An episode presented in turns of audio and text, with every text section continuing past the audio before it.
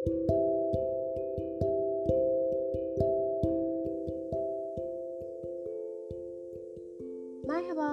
ben Rabia.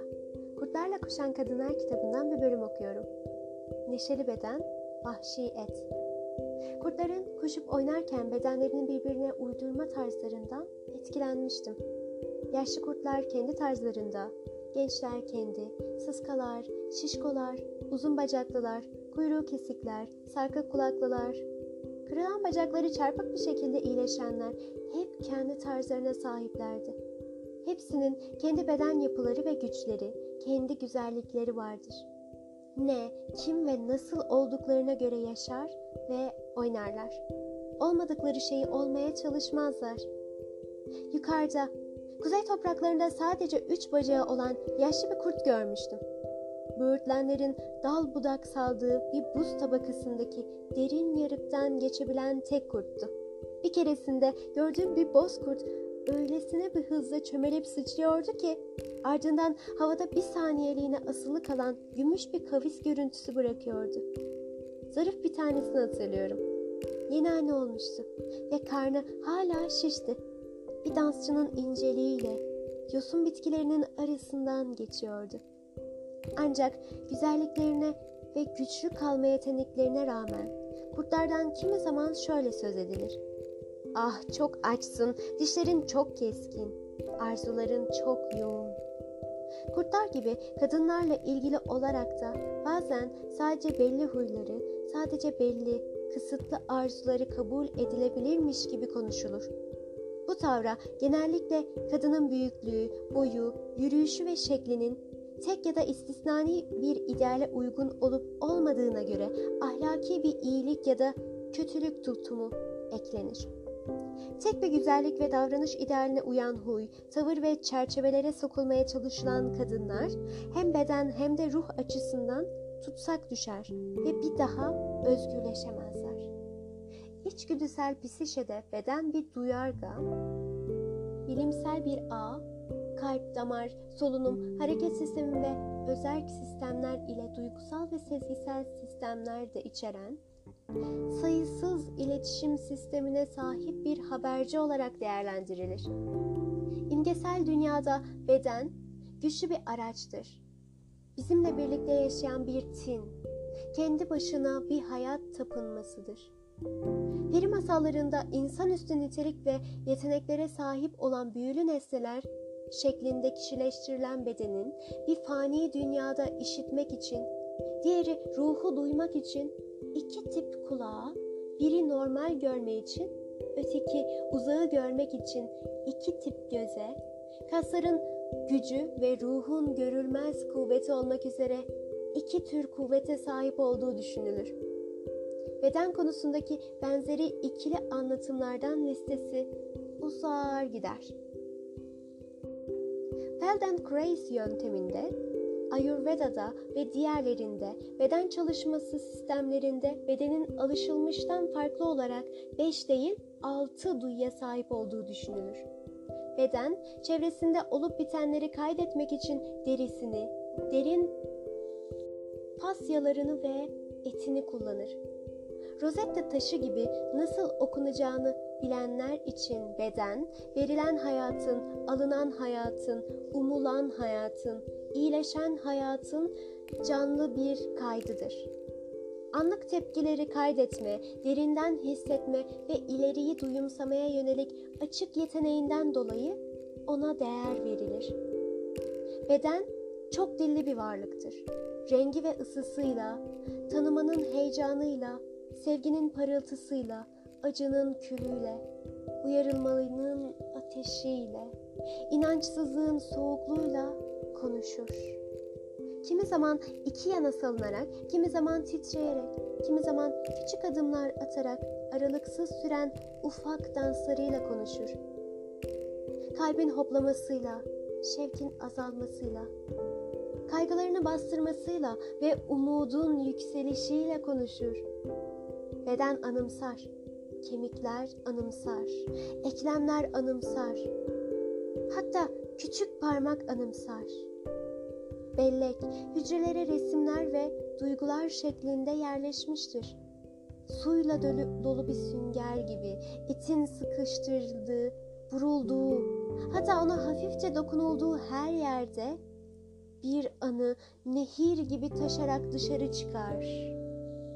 Bedenin güzelliğini ve değerini işti, ihtişamından soyutlamak, bedeni hak ettiği tini, hak ettiği şekli, sonsuz mutluluk hakkı olmadan yaşamaya zorlamaktır. Güzelliği günün modasına uymadığı için çirkin ya da kabul edilemez olarak değerlendirmek, vahşi doğaya ait olan doğal neşeyi derinden yaralar. Kadınların tini yaralayan ve vahşi ruhla ilişkiyi koparan psikolojik ve fiziksel standartları reddetmek için haklı nedenleri vardır. Kadınların içgüdüsel doğasının bedene ya da ruha herhangi bir görünüş ölçüsüne göre değil, canlı, duyarlı ve dayanıklı olma yeteneğinden dolayı değer verdiği açıktır. Böylece kültürün herhangi bir katmanı tarafından güzel olarak değerlendirilen kişiler ya da şeyler göz ardı edilmez. Aksine bütün güzellik, şekil ve işlev biçimlerini kucaklayan daha büyük bir daire çizilir. Şimdi de peri masallarındaki bedeni biraz daha yakından inceleyelim. Peri masallarında bazı büyülü nesneler taşıyıcı ve duygusal yeteneklere sahiptir. Bunlar büyülü yaprak, sihirli halı, bulut gibi beden için uygun metaforlardır. Kimi zaman da pelerin, ayakkabı, kalkan, şapka ve miğfer gibi nesneler görünmezlik, üstünlük, uzağa görme ve benzeri güçler verir. Bunlar arketipsel ve metafor olarak akraba olup fiziksel bedenin derinleşmiş bir içgörüye, işitme ve uçma gücüne ya da gerek ruh gerekse beden için bir tür korumaya sahip olmasını sağlar. Atlı arabaların bulunmasından, hayvanların taşıma ve binme için evcilleştirilmesinden önce kutsal bedeni temsil eden motifin büyülü nesne olduğu görülmektedir. Giyim eşyaları, nazarlıklar, tılsımlar ve diğer nesneler belli bir şekilde ilişkilendirildiklerinde insanları nehrin ya da dünyanın öte tarafına taşıyorlardı. Sihirli halı, doğal bedenin duyusal ve psişik değerini gösteren mükemmel bir simgedir. Uçan halı motifinin göründüğü bir peri masallarını, kültürümüze bedene yönelik çok da bilinçli olmayan bu tutumu taklit etmektedir. İlkin sihirli halının çok sıradan olduğu ve çok da değerli olmadığı düşünülür. Ama onun sık dokunulmuş tüyleri üstüne oturup yüksel diyenler için halı aniden titrer, biraz yükselir, havada süzülür ve sonra hızla uçarak uzaklaşır. Binen kişiyi farklı bir yere, merkeze, farklı bir bakış açısına ve bilgiye taşır. Bedenin de örneğin müzik dinleme, sevilen birinin sesini duyma ya da belli bir kokuyu alma gibi uyanıklık, farkındalık ve duyusal deneyim hallerinde bizi başka yerlere taşıma yeteneği vardır. Mitlerde olduğu gibi peri masallarında da halı bir yer değiştirme şeklini ama belli bir yer değiştirme şeklini hem dünyayı hem de aşağıdaki hayatı görerek incelememizi sağlayan bir yer değiştirme şeklini gösterir. Orta Doğu öykülerinde halı, şamanların ruhsal uçuşları için araçtır. Bedenlerimiz kendimizi ondan kurtarmaya çabaladığımız ve ağzı dili olmayan budala bir varlık değildir. Doğru açıdan bakılırsa, öteki dünyalara ve deneyimlere giden bir roket gemisi, bir dizi anatomik yonca yaprağı, bir nörolojik göbekler yumağıdır. Beden için sihirli halanın yanı sıra başka simgeler de vardır. Bunlardan birini üçle ilgili bir öyküyü bana Fatah, Fatah Kelly anlatmıştı. Bu öykünün sade bir adı vardır. Sihirli Halı Masalı. Masalda padişah üç oğlunu yeryüzündeki en güzel nesneyi aramaya gönderir. Hangi kardeşin en büyük hazineyi bulduğunu kabul edilirse o bütün krallığı kazanacaktır. Bir kardeş aramalarının sonunda içinden ne gelirse görebilen bir fil dişi asa getirir. Bir kardeş kokusu her hastalığı iyileştirebilen bir elma getirir. Üçüncü kardeşte bir yeri sadece düşünmekle bile insanı oraya götürebilen sihirli bir halı getirir. Pekala, en önemlisi hangisi? diye sorar padişah. Uzağa görebilmek mi? İyileştirebilmek mi? Yoksa ruhsal olarak uçabilmek mi? Sırayla her kardeş bulduğu nesneyi göklere çıkarır. Ancak padişah sonunda elini sallayarak şöyle der. Bunların hiçbiri diğerinden daha önemli değildir. Biri olmadan ötekilerin hiçbir yararı olmaz. Ve krallık üç kardeş arasında eşit olarak paylaştırılır. Bu masal bedenin gerçek canlılığının ne olduğunu tasavvur etmemize izin veren güçlü imgeler barındırmaktadır.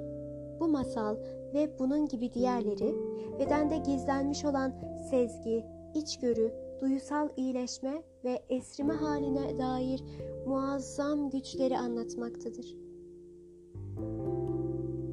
Bedeni biz olmadan da bir şekilde işini yapan ve ona doğru biçimde davranırsak bize kendimizi iyi hissettirecek olan bu öteki olarak düşünme eğilimindeyiz.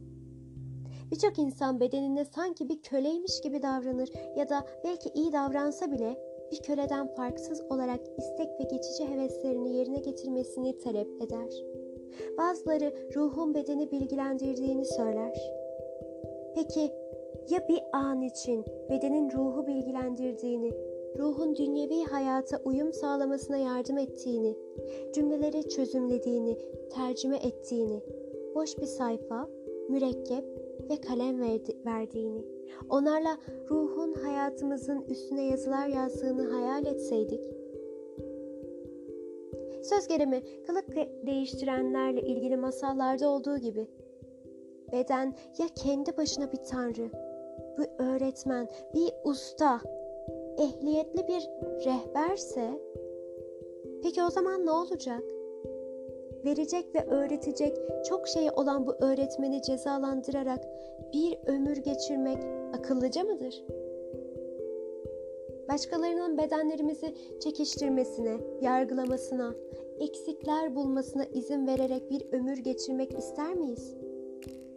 Doğru diye dayatılanları reddedip derinleri dinleyecek, güçlü ve kutsal bir varlık olarak göreceğimiz bedene gerçekten kulak verecek kadar güçlü müyüz?